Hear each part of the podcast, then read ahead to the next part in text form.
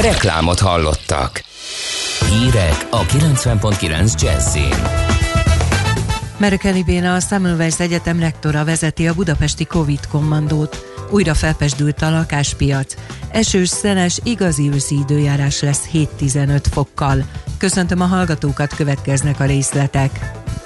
Merkeli Béla a Semmelweis Egyetem rektora vezeti a budapesti Covid kommandót. Hetekig buborékban lesznek az úszók. Október 16-ától 6 hétig a Nemzetközi Úszóliga veszi birtokba a Duna arénát, a járvány miatt pedig különleges intézkedések vonatkoznak a sorozat résztvevőire.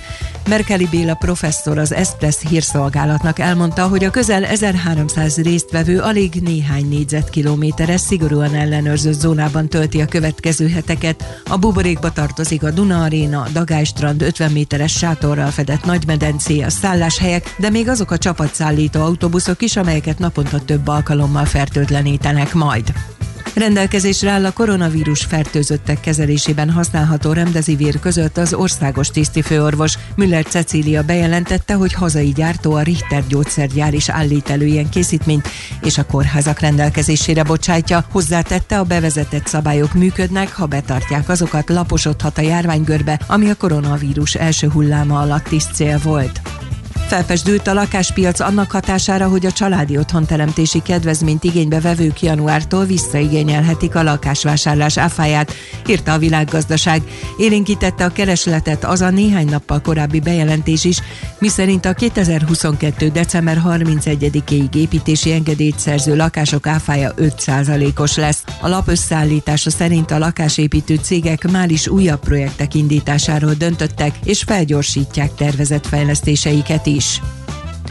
A magyarok 82%-a támogatná, hogy a kormány emelje meg a családi pótlékot, 66% kívánna a tanárok bérrendezését is, 63 pedig további adókedvezményeket adna a gyerekeseknek, derül ki a napi.hu és a Pulzus kutató közös a felnőtt magyar lakosságra reprezentatív felméréséből, viszont a babaváró hitel növelése annak megszerzésének könnyítése csak 49%-nak tetszik, majdnem ugyanennyien gondolják azt, hogy más támogatási módot tartana szükségesnek. Elmarad a Vörösmarty téri karácsonyi vásár egy nappal a jelentkezési határidő előtt vonta vissza a vendéglátósoknak kiírt pályázatot a Budapesti Fesztivál és Turisztikai Központ értesült a napi.hu. Azt írták, akkorra várható a koronavírus járvány tetőzése. A portál szerint a téren felállítandó vendéglátóipari egységek bérleti díját egyébként magasan szabták meg. A legnagyobb 60 négyzetméteres pavilon nettó 22 millió forintba került volna, míg a legkisebb 12 négyzetméteres pavilon 8 millióba került volna volna. Újra az egész országból szállíthatók baromfi termékek Magyarország visszanyerte a madárinfluenzától mentes besorolását. Először táj, aztán pedig a japán szakhatóság is feloldotta az utolsó korlátozásokat, közölte a Nébih. Mostantól tiltja a holokauszt tagadókat a Facebook, eddig azért fért meg a téma, mert a jelenség Mark Zuckerberg szerint nem azonos az álhír kategóriájával. A közösségi oldal alapító vezérigazgatója rövidírásában egyes szám első szemében fogalmazva arról ír, hogy álláspontja azután változott meg, hogy megismerte a friss adatokat arról, mennyire erősödnek az antiszemita hangok. Az időjárásról mediterrán ciklon okoz ma is szeles, csapadékos időt többfelé jelentős mennyiségű esővel. Délután csupán 7-15 fok között alakul a hőmérséklet, ennél 1-2 fokkal melegebb csak északkeleten lehet. A hírszerkesztőt László B. Katalint hallották hírek legközelebb fél óra múlva. Budapest legfrissebb közlekedési hírei, itt a 90.9 jazz jó napot kívánok! Budapesten helyszínelnek a Margit körúton a Margit híd felé. A Kisrókus utcánál a belső sáv nem járható. Pótlóbusz jár a 4-es és a 6-os villamos helyett a Szélkálmán tér és a Jászai Mari tér között. A 17-es villamos helyett pedig a Szélkálmán tér és a Margit híd Budai híd fő között a 4-es 6-os pótlóbusszal utazhatnak. Nehezen járható a Pesti alsó rakpart a Dráva utcától déli irányban. A Soroksári út a Kén utcától befelé, a Weiss-Manfred út, Kvassai Jenő út útvonal a Soroksári út előtt, továbbá a 6-os főút befelé az m 0 autóút előtt. Erős a forgalom az M5-ös bevezető szakaszán az autópiactól, az Üllői úton befelé szakaszonként, a Haraszti úton a Grassalkovics út előtt, valamint a Csepeli második Rákóczi Ferenc úton a temetőnél. Mától a Múzeum körúton az Asztóriánál a Deák Ferenc tér felé egy sáv járható, illetve a Rákóczi úton kifelé az Asztória után lezárják a buszsávot egy hosszabb szakaszon az M3-as metró felújításához kapcsolódó munka miatt. Vas Gabriella, BKK Info. A hírek után már is folytatódik a millás reggeli. Itt a 90.9 jazz Következő műsorunkban termék megjelenítést hallhatnak. puzzle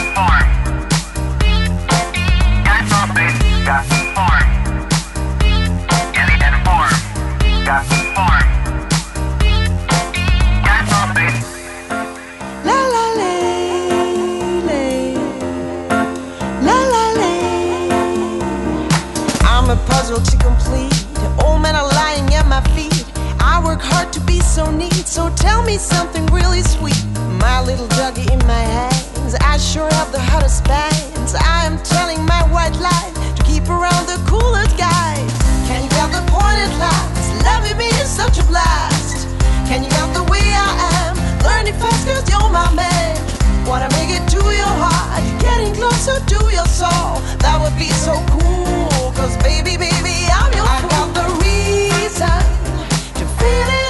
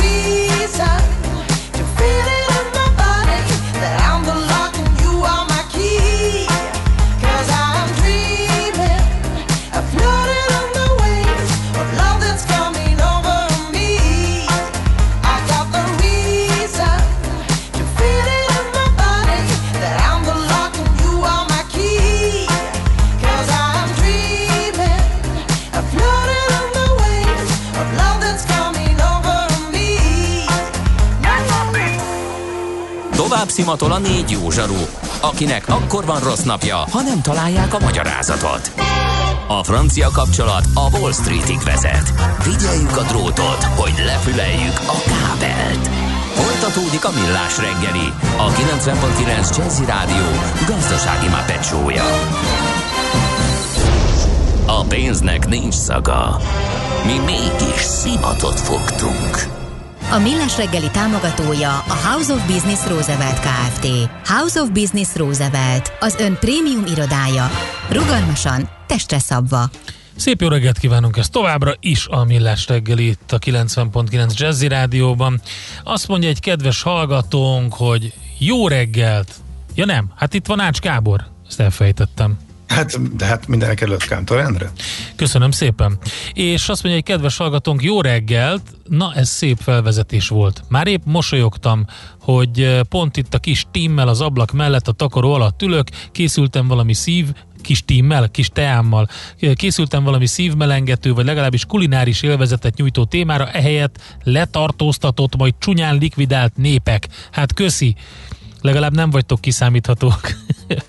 Köszönjük szépen, azért lesz ebben a történetben szép, és ami a következik, ahhoz még egy, imádom Katona Csabát. Ha lenne YouTube csatornája, állandó néző lennék, és menteném a gyerekeknek. Sőt, elő is fizetnék rá. Úgyhogy hát Katona Csabát egyelőre a Millás reggeli YouTube csatornáján lehet legalábbis mesél a múltban rovatunkban nézni, úgyhogy a Millás reggeli YouTube-ra rá kell keresni, és ott mindig ott van Katona Csaba is, és a mesél a múlt. Nem ma, és nem mi találtuk fel a spanyol viaszt. Mesél a múlt. A Millás reggeli történelmi visszatekintő rovata akkor, abból az időből, amikor pödört bajusz nélkül senki nem lehetett tőzsdeüzér. Érdekességek, évfordulók, események annó. Mesél a múlt. Így trédeltek dédapáink. És itt is van velünk Csaba, szervusz, jó reggelt! Szervusztok, jó reggelt kívánok, és köszönöm a szép szavakat, szinte meghatódtam. Na hát nézzük akkor azt a témát, amit itt beharangoztunk. 1307-ben járunk, egy hirtelen, bár valószínűleg valamennyire várt fordulattal, de azért meglepő módon, tehát úgy, úgy meglepő módon, hogy a rend számára meglepő módon, ugye szép Fülöp francia király a templomos lovagrend 2000 tagját letartóztatja, aztán később perbefogja, a javaikat elkoboztatja, és természetesen kivégezteti őket, kevesen menekültek meg, és ugye ezt a napot tartják annak a történelmi eseménynek is, amiből a péntek 13. a babona kialakult, hiszen pénteken történt ez a dolog 1307-ben. Aki olvasott Umberto Eco-t, azért tisztában lehet ezzel, hiszen a Foucault elég komolyan és részletesen leírja a nagymester, hogy, hogy mi történt, sőt, hát az egész történetet valahogy abból bogózza ki. De akkor nézzük meg ennek a történelmét, ennek az eseménynek, Csaba. Hát próbáljuk meg kibogozni ennyi évszázad elteltével. Egyébként pedig a Foucault mellett még valakit jó szívvel merek ajánlani a történetet tekintve, ez Maurice Druon és az elátkozott királyok, ami ugye egy nagyon szép regényfolyam, és messze túlívelően negyedik Fülöp, szép Fülöp halálán is elemzi a francia, illetve az angol történelmet, de mi most nem regényekkel fogunk foglalkozni természetesen. Ezt jó, hogy mondtad, az... bocsánat, hogy közbevágok, mert Kriszta hallgatón küzente, hogy köszöni a témát, és kérdezzük meg a Drón féle látkozott királyok regénynek mennyi a valóság alapja, úgyhogy legalább jó, hogy említetted itt az elején meglehetősen sok, tehát vannak fiktív figurák természetesen a Dujon-féle regényben, de ne felejtsük, hogy egy regényíróról beszélünk. Tehát ha jól emlékszem, Mixár Kálmán mondta azt egyszer, hogy a írónak mindig igazat kell írnia, de nem úgy, ahogy történt, hanem ahogy történhetett volna. Tehát az írónak megvan a szabadság, ugye a történész ilyenfajta szabadsággal jó esetben nem rendelkezik, és ez így van rendjén, ugye két teljesen különböző dologról beszélünk. Drüont jó szívvel ajánlom, tehát a történeti háttér az nagyon ott van. Rendesen utána nézett, foglalkozott vele, Más kérdés, hogy ugye a fiktív szereplők révén egy regényesebbé tette a dolgot, de ez semmit nem volna az értékéből. Szóval ez egy kiváló dolog, én tizenévesen olvastam először, és teljesen beleszerettem, nem bírtam letenni. Tehát öt kötetes kiadásban volt meg, és így lapoztam, lapoztam, lapoztam, hogy mi fog történni. Szimpatizáltam a szereplők egy részével, aztán folyamatosan mindenkibe csalódni kellett, mert hát ez a regény ezért nem nélkülözi a realitásokat. Na, ami a történelmet illeti, ugye ott kell kezdeni az egészet, hogy tisztázni érdemes, hogy ki volt Szép Fülöp, Philip Lebel, illetve hogy milyen szerepet töltöttek be a templomos lovagok. Tehát ez a lovagrend, ez ugye egy egyházi lovagrend, Jeruzsálemi templomról kapták a nevüket, mint templomosok, de ebből az időben, a 14. század elején egy egész Európát behálózó rendszerük van, elvileg csak a pápa parancsolhat nekik, és ugyanakkor bár a fennmaradt források arról vallanak, hogy a személyes szegénységüket fenntartották, ugyanakkor viszont egy nagyon komoly rendszert működtettek. El lehet mondani nagyjából azt, hogy állam volt az államban mindenhol a templomosok mondjuk így tiszteletlenül, hogy lerakata, és nagyon komoly pénzügyi lehetőségeik voltak, tehát maga a rend az nagyon komoly anyagi haszonra tett szert. Egyebek mellett banká, banki tevékenységből, tehát kölcsöneket adtak uralkodóknak, főnemeseknek, mindenki másnak, és hatalmas vagyonra tettek szert. Na most, ha ezt összevetjük azzal, hogy van egy központosító hatalomra törő uralkodó Franciaországban, az 1285 óta uralkodó szép Fülöp, aki vaskézzel igyekszik összetartani ezt a birodalmat és irányítani. A kortársak hívták őt úgy, hogy Márvány király nem véletlenül, tehát a keménységére utaltak ezzel, meg nyilván, mint ahogy a szép elnevezés utal a fizikai vonzerejére is, de itt nem ez volt az elsődleges dolog a ő szempontjából természetesen. Ő tehát nagyon keményen központosít, és nyilván zavarja azt, amit minden ilyen szuverén és abszolút uralkodót, hogy van egy olyan csapat az országán belül, amelyik fölött neki nincs felhatósága, tehát állam az államban. Azon kívül pedig neki állandóan pénzre volt szüksége. Tehát negyedik Fülöp Flandriával viselt háborút, a Flandria ellen. A Flandria rendkívüli módon meggazdagodott a különféle textiláruiból, maga fejlett iparából. Hát Fülöp úgy ítélte meg, hogy egyszer csak megszállja Flandriát. Ebből aztán voltak konfliktusai, nem volt egyszerű elintéznie úgymond ezt a, ezt a megszállást két győztes csatával. Emlékeztetünk nem még középiskolából a Aranysarkantyúk csatája elnevezésű csatára, ahol a flandriai polgárság darabokra verte a büszke francia lovagsereget.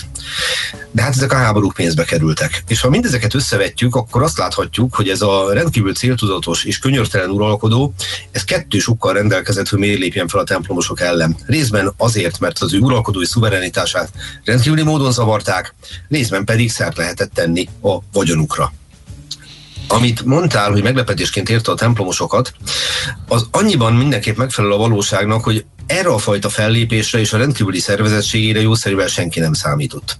Ugye Fülöpnek konfliktusai voltak az egyházzal is, tehát viszonylag ismert a történet, hogy Bonifác pápa, aki kiadta az Unam Sanctam kezdetű bullát, nagyon komolyan hangoztatva az egyház főségét minden fölött, a katolikus egyházét, az nem véletlenül tette ezt, mert folyamatosan érzékelte azt, hogy még az egyház ellen is fellép Franciaországon belül Fülöp.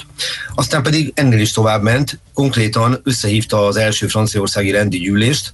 Lehetne mondani, hogy micsoda demokratikus lépés, de itt valójában arról volt szó, hogy legalizálni akarta a kőkemény döntéseit, és egyebek mellett megidézte a pápát ide Franciaországba, hogy akkor beszéljék meg, amit kell.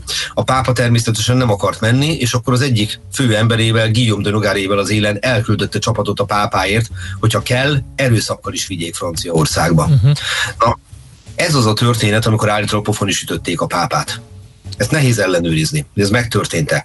Az biztos, hogy fizikailag valamilyen szinten inzultálták, és hát vagy emiatt, vagy más miatt, vagy a sok miatt Bonifász pápa meghalt. Utána volt egy utódja nagyon rövid időre, de ötödik kelemen az új pápa, arra gyakorlatilag azt lehet mondani, hogy Fülöp bizalmi embere volt. Aha. Tehát úgy oldotta meg ezt a idézőjelbe problémát az ő oldaláról, hogy erre a nagyon fontos posztra a saját bizalmasát helyezte, és ugye innentől kezdve kezdődik az a időszak, amit úgy hívunk, hogy avignoni fogság. Azt gondolom, hogy a pápa pápa, az új pápa mozgásteréről mindent elmondta, hogy nem Rómában, nem a Vatikánvárosban, Avignonban székel. Hát igen, ez egy tök jó... Hogy tudta elérni, tehát hogy, hogy, hogy lefizette a pápa választókat, vagy akkor még máshogy működött a választás, vagy, vagy, vagy milyen hát megint? voltak komoly problémák a Vatikánban, ugye hallottunk már olyanról, hogy pápa meg ellenpápa. Tehát ott is tuszakodtak egymással különféle pártok, és amikor nincs egy erős központi hatalom ott, akkor viszonylag könnyű kívülről beavatkozni, főleg ha én egy óriási hatalmú világi uralkodó vagyok. Tehát egyszerűen a nagyobb erő, nem lehet ezt ennél szebben megfogalmazni. Szépen odaküldte az embereit, kezdjük azzal, hogy hogy fordulhat az elő, hogy egy király ráküldi az embereit a pápára. Tehát ilyen normális viszonyok között ilyen nincsen. És utána megfelelő embereket úgymond befolyásolta abban, hogy az ő jelöltjét válasszák pápának, hát megválasztották pápának. Mm. Mit szoktak mondani, hogy a igazi nagypályás az nem törvényszeg, hanem törvényt módosít, ugye? Igen. Igen. Ezek ilyen modernkori dolgok. Na most igen, egy picit visszamenőleg. Máshonnan is, igen. Igen, igen. Tehát innentől kezdve gyakorlatilag kivette ezt a dolgot. Na most azzal, hogy folyamatosan... Bocsánat, Saba, egy másodperc, csak egy verbális kitérő. Tehát az avignoni pápaságnak azért egy jó hozadéka van, az pedig nem más, mint a kiváló Satonövdű páp borok, amik különben nem jöttek volna létre az avignoni pápaság nélkül, de ez már csak az én ö, őrületem. Ö, és akkor vissza, vissza szép Fülöphöz, hogy tehát az hogy képzelhető el, hogy van egy olyan rend, akinek nem csak, hogy saját bankrendszere van, a váltót ö, működtetnek ö, fantasztikusan, tehát egyes források szerint, mint ők találták volna ezt fel, de lehet, hogy ennek ö, valamiféle közel-keleti vagy arab gyökerei vannak, de hogy egész Európán átívelő, egészen a közel-keletre nyúló politikai kapcsolatrendszer, pénzügyi rendszer, bankrendszer, minden királya a jó viszony, hát azért ez nem csoda, hogy egy kicsit azért így borzolta szép Fülöp így van, tehát hogyha szigorúan az államrezon felül közelítjük meg, egy célracionális modernizációs megközelítésben, akkor teljességgel érthető, hogy egy szuverén állam, szuverén uralkodója ezt nehezen viseli el, még ha modernek is hatnak ezek a kifejezések Tehát van egy ilyen elméleti oka, ugyanakkor azonban itt ne felejtsük el, hogy Fülöpnek több hasonló húzása volt már korábban, ez alatt azt értem például, hogy megcsinálta azt a lombardiai és más kereskedőkkel, hogy egész egyszerűen rátette a kezét a vagyonukra, és közölte velük, hogy hát innentől kezdve vagy franciák lesztek, és akkor maradhattok, vagy pedig el kell innen tűnnötök. Tehát Értem. Már volt egy ilyen lépése korábban. Ugyanezt megtette a zsidó kereskedőkkel, azzal a különbséggel, hogy nekik nem kínálta föl, hogy maradjanak. Őket egész egyszerűen, ha jól tudom, egy hónapot kaptak, hogy tűnjenek el Franciaországból, hát a vagyonukat nem igazán vigyék magukkal. Magyarán fogalmazva ezt az államrezont úgy érvényesítette, és most nem akarok kortás hasonlókat csinálni, hogy a magánvagyonokra rátette a kezét. Hát Előfordult ilyen a Elvesztette történelemben. a magánvagyon jellegét. Ez a... Igen, a magánnyugdíjpénztár akkoriban nem működött, de sok minden más az igen. Tehát tudjuk, hogy vannak ilyen húzások a világban. Na most a templomosok pedig nagyon-nagyon beleestek ebbe a dologba. Miért volt mégis meglepő az, akkor ez a bizonyos október 13-ai fellépés 1307-be? Hát pontosan azért volt meglepő, amit, amit Endre mondott, hogy azért itt egy rendkívüli erős és rendkívül tisztelt szervezetről beszélünk. Tehát működik a, ugyancsak a történelemben ez a fajta elképzelés, hogy de az nem történhet meg. Hányszor hallottuk ezt, ugye? Hogy de az nem lehet. Igen. És sajnos nagyon sokszor meg lehetett. És többnyire soha nem pozitív dolgokra mondjuk azt, hogy de ez nem történhet meg. Itt is megtörtént, lecsaptak a rendre. Előző este, amennyire ki lehet tapintani a forrásokból, a Fülöp már szétküldte az embereinek azt az utasítást, amit csak másnap reggel volt szabad kibontaniuk, és ez arról szólt, hogy letartóztatni a templomosokat, majd pedig vallomást csikarni ki belőlük. Ugye azzal nem lehet egy rendet feloszlatni, azzal nem lehet egy ilyen hatalmas szervezetet tacsra vágni, hogy elmondom, hogy kell a vagyonuk, vagy pedig, hogy engem zavar az, hogy itt az államon belül tevékenykednek. Tehát mindenféle vádakat fogalmaztak meg ellenük, mégpedig olyan vádakat, amik a korabeli Európa közvéleményét eléggé fel tudták borzolni, nevezetesen azt, hogy megtagadták Krisztust, ellentétben ugye az elvi eredeti hivatásukkal, hogy bálványimádást gyakoroltak, hogy leköpték a keresztet, hogy megcsókolták egymás köldökét titkos szertartásokon, és ehhez hasonló dolgokat. És persze minden fertelmeskedés, gyilkosság, bujálkodás, Uh-huh. Mellényzsebben levő pápa ehhez kellett?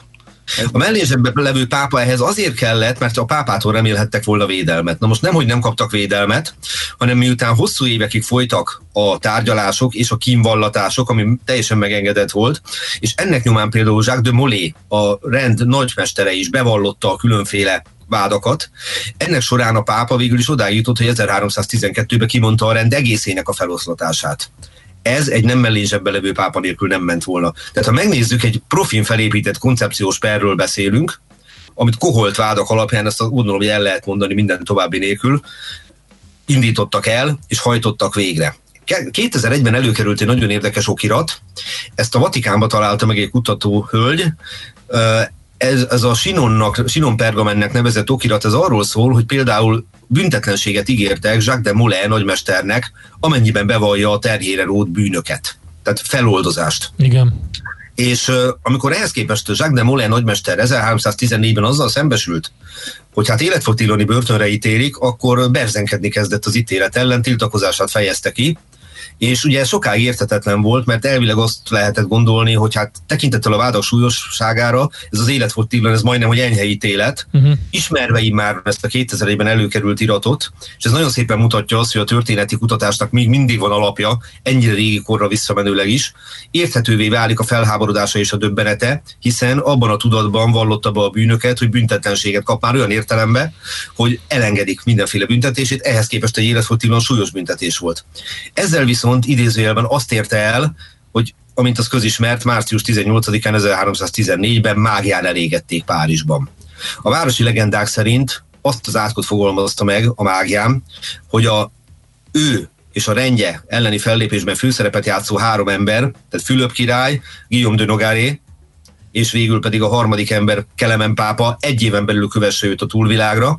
Ugye elhangzottak ezek a szavak, vagy nem, azt nem lehet tudni, viszont tény, hogy ők hárman valóban egy éven belül mindhárman elhunytak. Tehát Fülöp mai szemmel nagyon fiatalon, 46 évesen távozott, Miben? és utána a Franciaország gyakorlatilag egy káoszba süllyedt. Ez azért mutatja az ő képességeit, meg az államférfiúi nagyságát. Az más kérdés, hogy a képességek, meg az etika azok nem feltétlenül járnak kézenfogva. Miben haltak meg ők egyébként? Csak kíváncsiak, hogy ez az átok dolog. Hát ezt nagyon nehéz rekonstruálni, hogy mi történt. Fülöp esetében valószínűleg egy szívinfarktusról vagy valami hasonlóról beszélhetünk, de pontosan nem tudjuk. Tehát ugye a korabeli orvosi dolgok azok olyan, vessük össze a mi Mátyás királyunkkal, 47 évesen fügét eszik, rosszul lesz, meghal. Tehát ez éppen úgy lehet egy, egy mit tudom én, egy vakbélperforáció, mint egy mérgezés, nem fogjuk tudni ezt megmondani. Hát azt viszont tudjuk például, hogy Engerem de Marinyivel, Fülöp egyik főemberével mi történt, ezt nem olyan nehéz rekonstruálni, ő speciál felakasztatták. Tehát itt, itt könnyebb dolga van a történésznek. Itt egy dologra azért még visszautalnék, hogy Fülöp megcsinálta azt, aminek aztán számos uralkodó követte őt, hogy egy jó részt polgárokból, illetve kisnemesekből, tehát nem arisztokratákból toborzódott, nagyon komoly szakértői csapat volt a segítségére. Nem csak a templomosok elleni fellépésben, itt említettem ugye Guillaume de Nogaré nevét, hanem egyáltalán az államigazgatásban és minden egyébben. Tehát gyakorlatilag egy profi generálstábból vette körül magát, és ezek az emberek aztán ki is vívták az arisztokraták haragját, nem véletlenül, Fülöp halála után az imént említett Engerán de Marignit, akinek szintén főszerepe volt egyébként a templomosok elleni eljárásban is, szintén koncepciós perbe fogták, és fölakasztatták. Tehát azt lehet mondani, hogy itt egy nagyon összetett történetről beszélünk. Egyfelől egy rendkívül tehetséges állami vezetőség áll előttünk, élén magával a királlyal, másfelől pedig azt látjuk, hogy miközben elvileg jó célokat szolgálnak, tehát az állam szuverenitását, gyakorlatilag arról beszélünk, hogy tökéletes gátlástalan zsarnokként lép fel a király. Úgyhogy megint ott tartunk, hogy sajnos ez nem egy hollywoodi film, hogy le tudjuk osztani jókra meg rosszakra.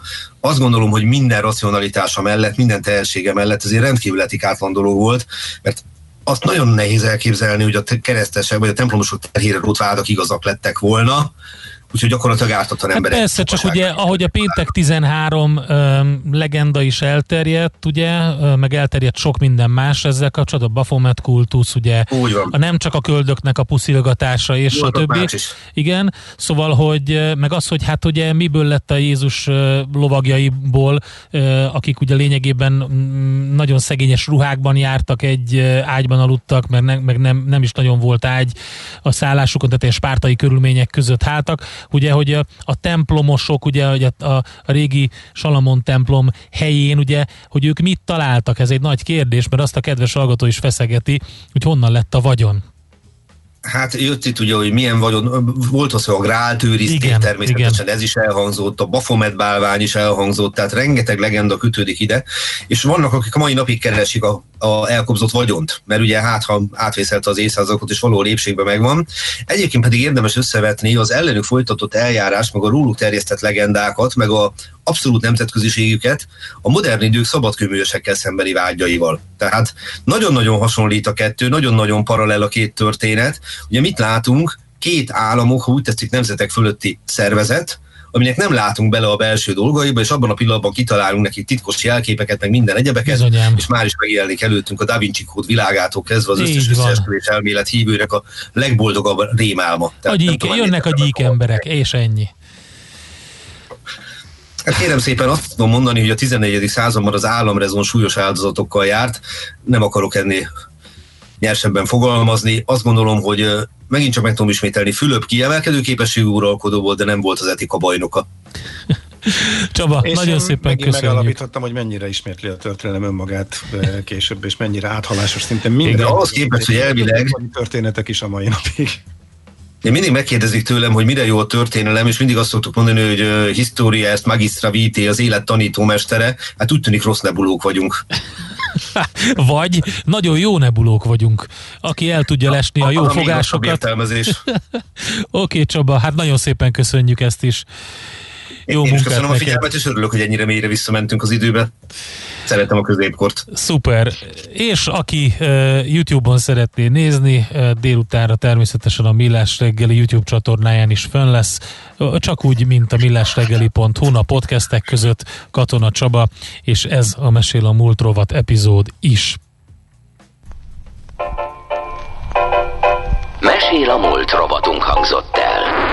Kövesd a múlt gazdasági és tőzsdei eseményeit kedd reggelenként a Millás reggeliben.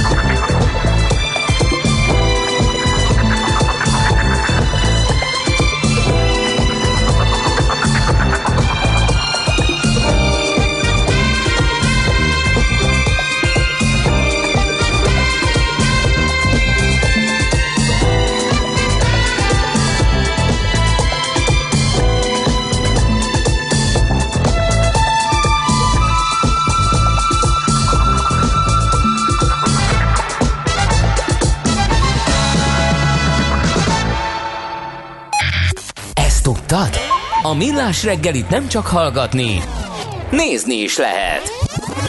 Millásreggeli.hu Benne vagyunk a tévében. Műsorunkban termék megjelenítést hallhattak. Nem tudod, mi az a szűző? Még sosem forgatta a látszatolót? Fogalmat sincs, milyen magas a dránka? Mihálovics gazda segít. Minden hétfőn 9 óra után pár perccel. A rovat támogatója a Takarékbank. Reklám. Legyél a vendégünk új otthonodban. Gyere el a City Home új épületének nyílt napjára, és megmutatjuk, milyen egy igazán menő lakópark, közösségi tetőterasszal, klubszobával Budapesten. Lakások akár 4 millió forint kedvezménnyel. City Home nyílt napok október 16-17. További információk metrodon.hu Sikerült választani a Volkswagenek közül? Igen, az új Tiguan szeretnénk. Kiváló döntés, hozom is a papírokat. Illetve inkább a hétüléses Tiguan Allspace-t. Biztos? Igen, száz százalék, hogy a térokot választjuk kétszínű fényezésre. Nem, nem, legyen térokaprió. Mondjuk ez a T-Cross is szép. A Volkswagen városi terepjárói mindenkit elvarázsolnak. Például a T-Cross App connect már 5 millió 650 ezer forinttól elérhető, amíg az akciós volumen tart. A részletekről érdeklődjön márka kereskedésünkben. Óbudai Autójavító Kft. Budapest, Mozaik utca 1-3. Reklámot hallottak. Rövid hírek a 90.9 Jazzin. Rendelkezésre áll a koronavírus fertőzöttek kezelésében használható remdesivir között az országos tisztifőorvos. Müller Cecília bejelentette, hogy hazai gyártó a Richter gyógyszergyár is állít elő ilyen készítményt, és a kórházak rendelkezésére bocsátja. Hozzátette, a bevezetett szabályok működnek, ha betartják azokat, laposodhat a járványgörbe, ami a koronavírus első hulláma alatt is cél volt. Merkeli Béna a Semmelweis Egyetem rektora vezeti a budapesti Covid kommandót. Hetekig buborékban lesznek az úszók. Október 16-ától 6 hétig a Nemzetközi Úszóliga veszi birtokba a Duna arénát, a járvány miatt pedig különleges intézkedések vonatkoznak a sorozat résztvevőire.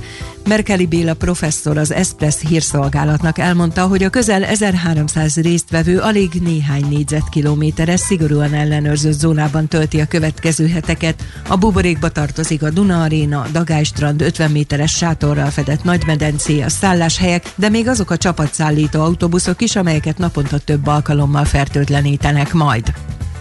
A magyarok 82%-a támogatná, hogy a kormány emelje meg a családi pótlékot, 66% kívánna a tanárok bérrendezését is, 63 pedig további adókedvezményeket adna a gyerekeseknek, derül ki a napi.hu és a Pulzus kutató közös a felnőtt magyar lakosságra reprezentatív felméréséből, viszont a babaváró hitel növelése annak megszerzésének könnyítése csak 49%-nak tetszik, majdnem ugyanennyien gondolják azt, hogy más támogatási módot tartana szükségesnek. Elmarad a Vörösmarty téri karácsonyi vásár egy nappal a jelentkezési határidő előtt vonta vissza a vendéglátósoknak kiírt pályázatot a Budapesti Fesztivál és Turisztikai Központ értesült a napi.hu. Azt írták, akkorra várható a koronavírus járvány tetőzése. A portál szerint a téren felállítandó vendéglátóipari egységek bérleti díját egyébként magasan szabták meg. A legnagyobb 60 négyzetméteres pavilon nettó 22 millió forintba került volna, míg a legkisebb 12 négyzetméteres pavilon 8 millióba került volna volna. Mostantól tiltja a holokauszt tagadókat a Facebook, eddig azért fért meg a téma, mert a jelenség Mark Zuckerberg szerint nem azonos az álhír kategóriájával. A közösségi oldal alapító vezérigazgatója rövidírásában egyes szám első személyben fogalmazva arról ír, hogy álláspontja azután változott meg, hogy megismerte a friss adatokat arról, mennyire erősödnek az antiszemita hangok. Az időjárásról mediterrán ciklon okoz ma is szeles, csapadékos időt többfelé jelentős mennyiségű esővel. Délután csupán 7-15 fok között alakul a hőmérséklet, ennél 1-2 fokkal melegebb csak északkeleten lehet. A hírszerkesztőt László B. Katalint hallották hírek legközelebb fél óra múlva. Budapest legfrissebb közlekedési hírei, itt a 90.9 jazz jó napot kívánok! Budapesten még tart a helyszínelés a Margit körúton a Margit híd felé. A Kisrókus utcánál a belső sáv továbbra sem járható. Pótlóbusz közlekedik a 4-es és a 6-os villamos helyett a Szélkálmán tér és a Jászai Mari tér között. a 17-es villamos helyett pedig a Szél Kálmán tér és a Margit híd Budai híd fő között a 4-es 6-os pótlóbusszal utazhatnak. Akadozik a haladás az M1 m autópálya közös bevezető szakaszán a Gazdagréti felhajtótól és tovább a Budaörsi úton, a Rákóczi híd Budai híd főjének környékén, a 10-es főúton a Solymári körforgalomtól, a Hűvösvölgyi úton és a Budakeszi úton a Szilágyi Erzsébet fasor előtt. Telítettek a sávok a Váci úton a Fóti úttól a Gyöngyösi utcáig, a Megyeri úton a Váci út előtt, az M3-as bevezető szakaszán a Szent Mihályi úttól. A Múzeum körúton az Asztóriánál a Deák Ferenc tér felé mától egy sáv járható, illetve a Rákóczi úton kifelé az Asztória után lezárják a buszsávot egy hosszabb szakaszon, az M3-as metró felújításához kapcsolódó munka miatt. Vas Gabriella, BKK Info. A hírek után már is folytatódik a millás reggeli. Itt a 90.9 jazz Következő műsorunkban termék megjelenítést hallhatnak. Kősdei és pénzügyi hírek a 90.9 jazz az Equilor befektetési ZRT szakértőjétől. Equilor, 30 éve a befektetések szakértője. Deák Dávid üzletkötő a vonalban, szervusz, jó reggelt! Sziasztok, jó reggelt! Na mi történik a béten? Elég eseménytelenül indul a nap a, a budapesti értéktősdén, most 1,1%-os pluszban a Bux Index 33.125 ponton áll.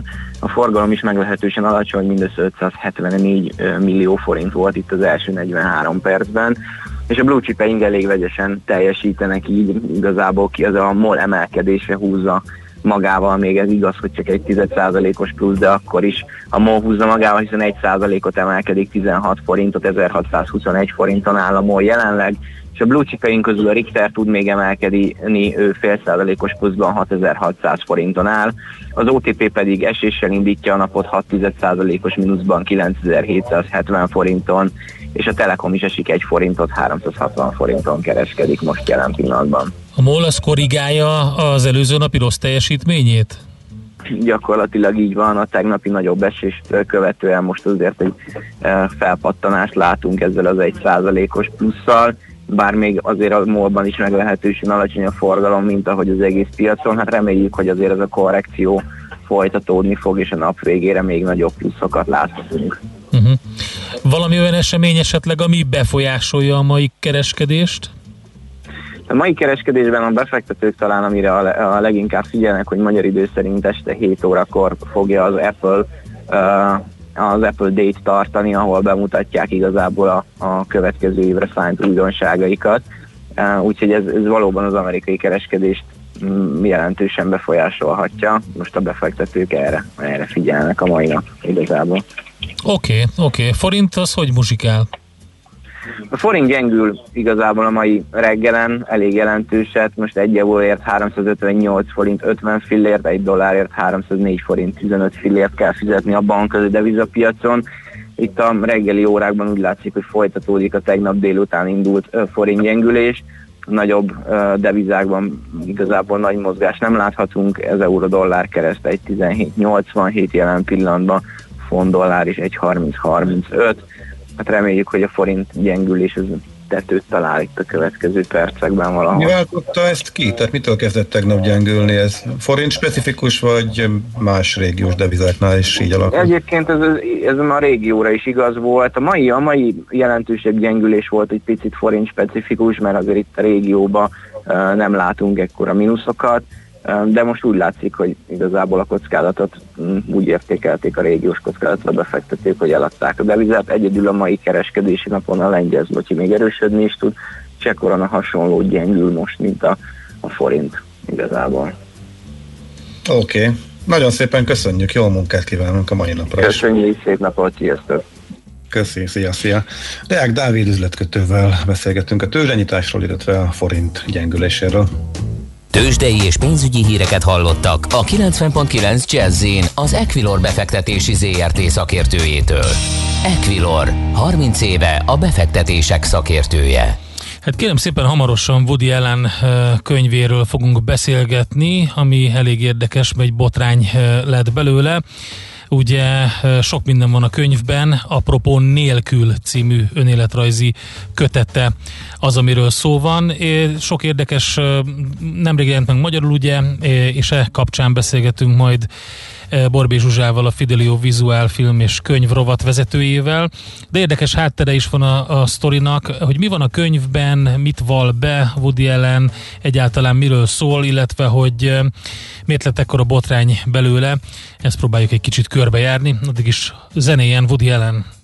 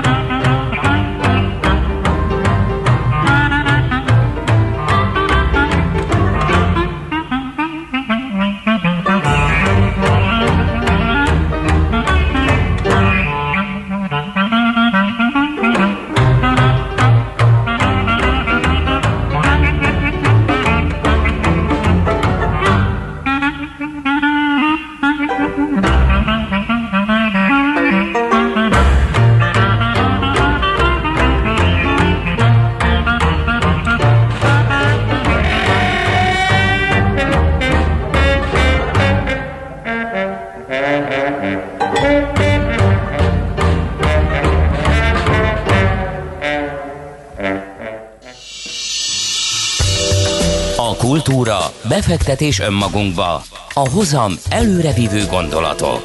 Könyv, film, színház, kiállítás, műtárgy, zene. Ha a bankszámlád mellett a lelked és szürke állományod is építeni szeretnéd. Kultmogul. A millás reggeli műfajokon és zsánereken átívelő kulturális hozamgeneráló rovata következik.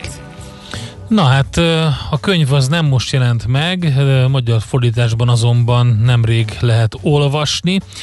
Apropó nélkül, ez a címe Woody Allen önéletrajzi kötetének, és hát nagyon érdekes dolog, ugye magán, amikor megjelent a könyv, akkor, akkor is elég nagy vihart kavart, de hogy pontosan miért, ezt próbáljuk meg most, vagy ennek járunk utána, meg hogy miről szól a könyv, Borbé Zsuzsa, a Fidelio Vizuál Film és Könyv rovat vezetője segít nekünk. Szervusz, jó reggelt! Sziasztok!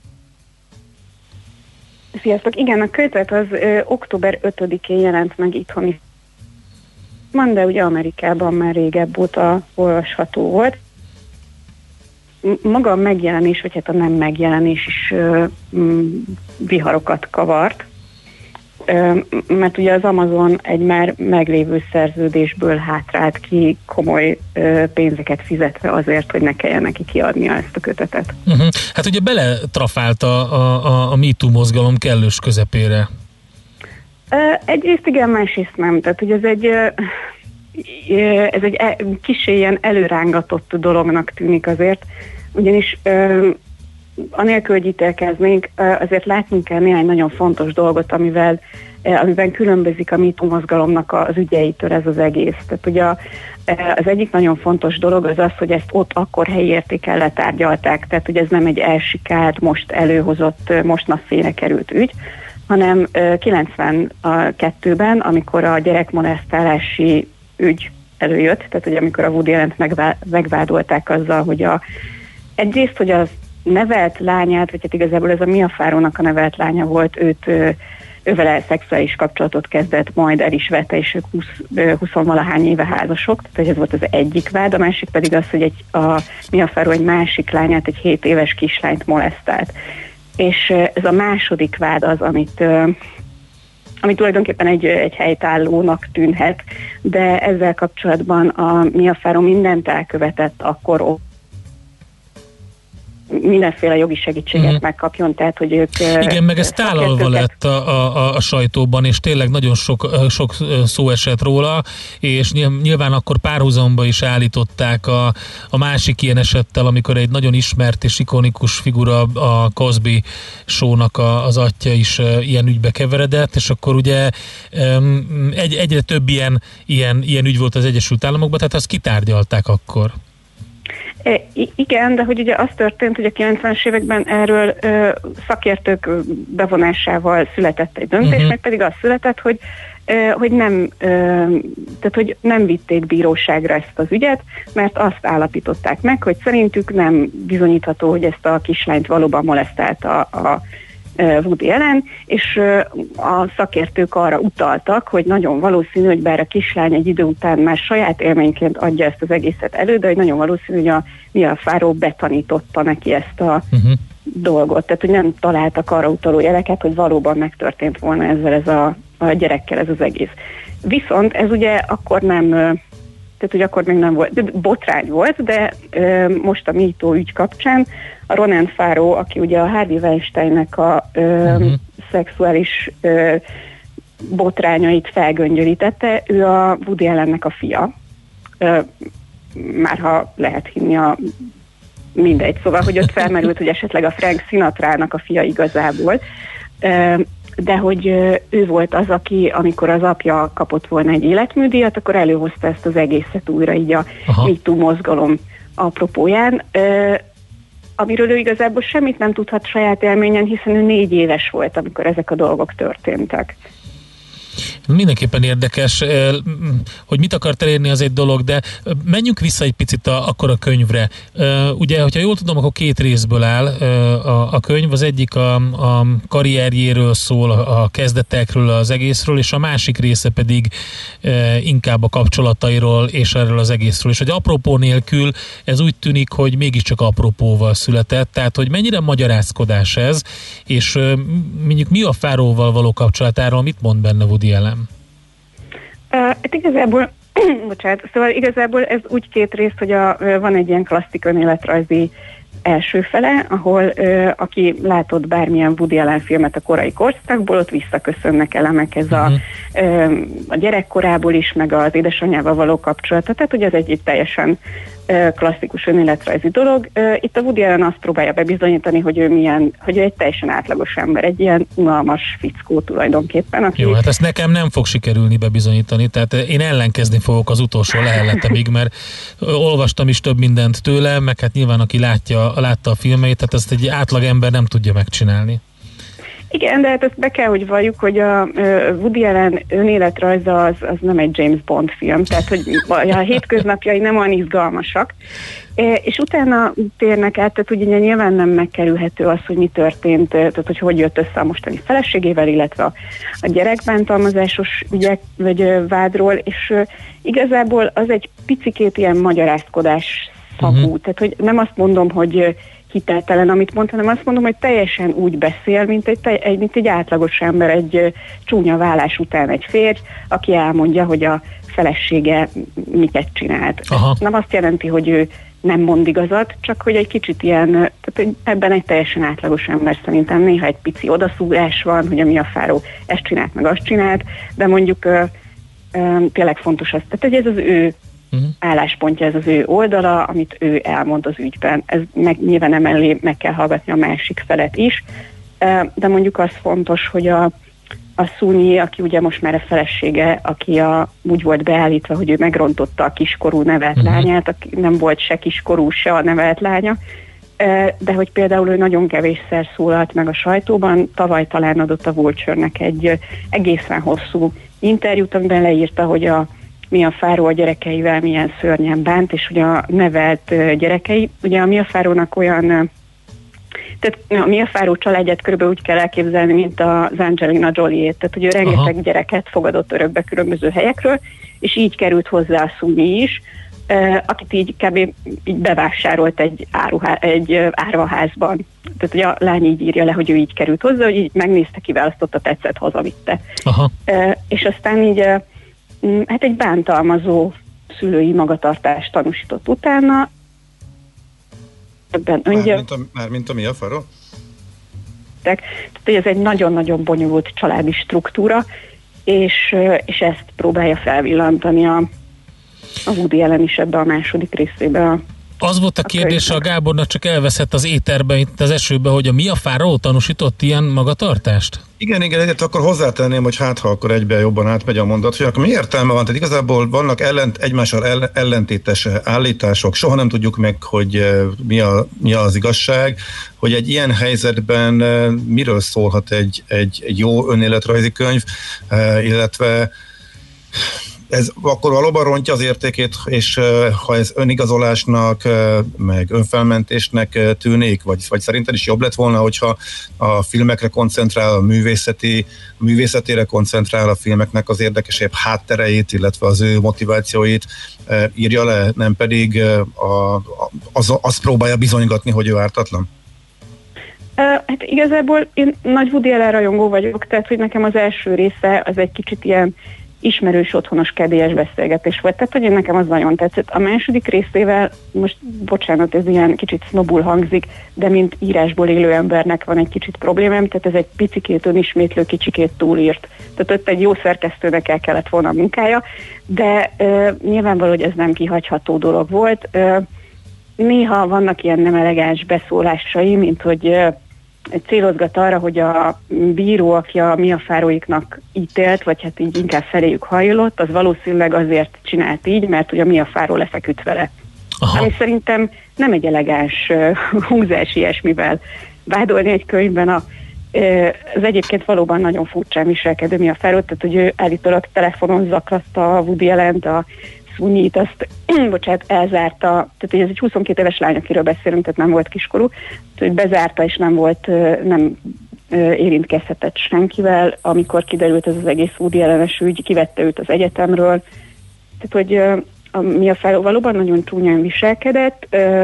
Szerintem fontos, hogy a Woody Allennek az oldalát is lássuk ebből az egészből, de egy picit kevesebb keserűséggel lehetett volna ezt uh-huh. megírni, kicsit kevesebb odaszúrogatással, és én erre utaltam, amikor azt mondtam, hogy a Woody Allen is csak egy ember, hogy ugyanúgy nem bírta visszafogni Aha. magát, ahogy bárki, aki egy válláson megy át, és, és ezt csinálja. Tehát, hogy én nem mondom azt, hogy ezt nem kellett volna megcsinálni, csak azt mondom, hogy igen, hát igen, ő is egy ember.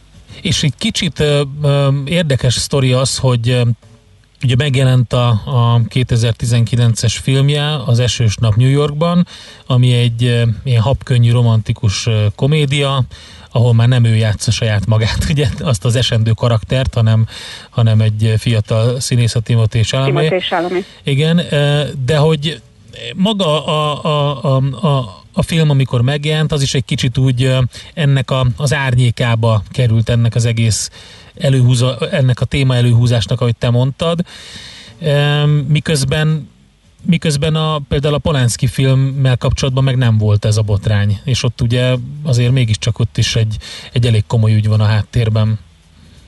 Igen, tehát ugye ez nekem is nagyon érdekes, hogy a Polanski az valahogy egy teljesen elfogadott szereplője a mai Hollywoodnak is, és a filmtörténet egy elismert alakjaként működik. Annak ellenére, hogy hát róla bebizonyították, tehát hogy róla van egy ö, ö, van egy jó nem véletlenül nem mutatkozik Amerikában különböző diátadókon, mert hogy én úgy tudom, hogy még, még mindig börtönbe kerülne, hogyha ö, Amerikába menne, tehát hogy ő gyakorlatilag bujkál Európában. Szóval, és ennek ellenére neki a Dreyfus ügyel kapcsolatos filmje, ami ugye most tanában uh-huh. jött a mozikba, az semmilyen ö, hasonló botrány szagú m, tiltakozásban nem fulladt, hanem ez egy teljesen normálisan futó film. Talán az lehet, hogy ő neki ugye a Sharon Tate gyilkosság miatt őt így felmentették, kvázi, Aha. hogy ez egy akkora trauma, hogy hogy ezzel indokolható, de hát így nyilván egy 14 éves lány megerőszakolása egy orgia közben, az, tehát hogy rengeteg emberrel történtek traumák, és mégse csinál ilyet. Igen. Ráadásul, hogyha belegondoltok egy picit, akkor a, volt egyszer egy Hollywood, az tulajdonképpen a, ö, abban a Polanski is feltűnik a Sharon Tate-tel, és ez egy kifejezetten pozitív szereplőként tünteti őt fel, meg ez egy nagyon kedves kis kikacsintás, tehát hogy ö, ő, ő egy teljesen legitim szereplője a filmes életnek. Érdekes. Oké, okay, akkor te, ez most egy nehéz kérdés lesz, Zsuzsa. Te, mint Woody Allen fan, ajánlanád-e a apropó nélkül önéletrajzi kötetet Woody Allen feneknek? Hát Woody Allen rajongóknak mindenképpen, mert hogy mert hogy ez egy nagyon jó alap arra, hogy összehasonlítsa az ember, hogy ahhoz képest ugye a Woody Allennek nyilván nem az az eredeti személyisége, vagy nem a, az a teljes személyiség, amit a filmeken látunk, de hogy így ki lehet szűrni a könyv segítségével, hogy mi az, ami tényleg a saját életéből merített, ki, ki az, aki igazából ő emögött a filmes személyiség mögött. Úgyhogy szerintem mindenképpen megéri ö, elolvasni a, könyvet, ö, és én a filmét is ugyanúgy szeretem emiatt a, hát e, a, a botrányokon kívül. Aki pedig e, mélyebben kíváncsi az érvekre, egyébként az Indexnek van egy-két cikke, amik nagyon-nagyon jól összeszedték az érveket, vagy, ö, vagy érdemes utána olvasni, hogy Igen, még februári, február végi cikkek ezek idénről, hogyha valaki rákeres Woody ö, mi a Farora, akkor ott megtalálja ezeket a háttereket. Oké, oké, nagyon szépen köszönjük akkor ezt az ajánlót. Mikor jelent meg? 8-án jelent meg, tehát viszonylag friss az új Woody Allen könyv, apropó nélkül a Jaffánál, ugye? Jaffa kiadó Igen, ki. Jaffa kiadó, Igen. és a kiadónak a ö, kommunikációs vezetőjével beszélgetek is az új Fidélióban, úgyhogy ö, ott például megbeszéljük azt is, hogy ők nem tartottak-e attól, hogy lesz Magyarországon is tiltakozás. Zsuzsa, nagyon szépen köszönjük, érdekes beszélgetés volt, jó munkát neked, szép napot! Köszönöm nektek is, sziasztok! Woody Allen legfrissebb könyvéről, az apropó nélkül önéletrajzi kötetről beszélgettünk Borobé Zsuzsával, a Fidelio Vizuál film és könyv rovatvezetőjével. Kultmogul. A millás reggeli műfajokon és zsánereken átívelő kulturális hozamgeneráló rovata hangzott el. Fektes be magadba, kulturálódj! Műsorunkban termék megjelenítést hallhattak. Külföldre készülsz vállalkozásoddal? Szeretnéd tudni hol, hogyan és mennyit kell adózni? Ismerd meg a világországainak adózási sajátosságait a Millás reggeli világjáró adó rovatával minden hétfőn reggel 8 és fél 9 között. Az adóvilág rovat támogatója a BDO Magyarország Kft. Könyvvizsgálat, könyvelés, adótanácsadás. Mert semmi sem biztos, csak az adó. Valahol még az sem. Reklám. Kiváló állapotú golfakár havi 56 ezerért, és Audi A4-es havi 82 ezerért. Ez csak a Das Welt autó lehet. A Das Welt autónál finanszírozást is igénybe vehet használt autó vásárlásakor. Elég a kezdő részletet letennie, és utána a kiszámítható fix havi törlesztést fizetnie. Így ön is könnyebben, kedvező feltételekkel válthat fiatalabb, jobban felszerelt minőségi használt autóra. Részletek a legközelebbi Das Welt autó kereskedésben és a dasveltauto.hu oldalon. Das Welt autó. Minőségi használt autók. Garanciával. Október 19-e és 22-e között iparnapjai és Automotive Hungary szakkiállítások a Hungexpo-n. Bemutatkoznak többek között az ipari digitalizáció, a gépgyártás, a gépjárműgyártás és a nemzetközi beszállító és szolgáltató szektor szereplői. További részletek új belépési szabályzat és díjmentes látogatói regisztráció www.iparnapjai.hu Reklámot hallottak. Na hát el is búcsúzunk, akkor ennyi fért a Mélás reggelibe, és köszönjük szépen a figyelmet. Ö,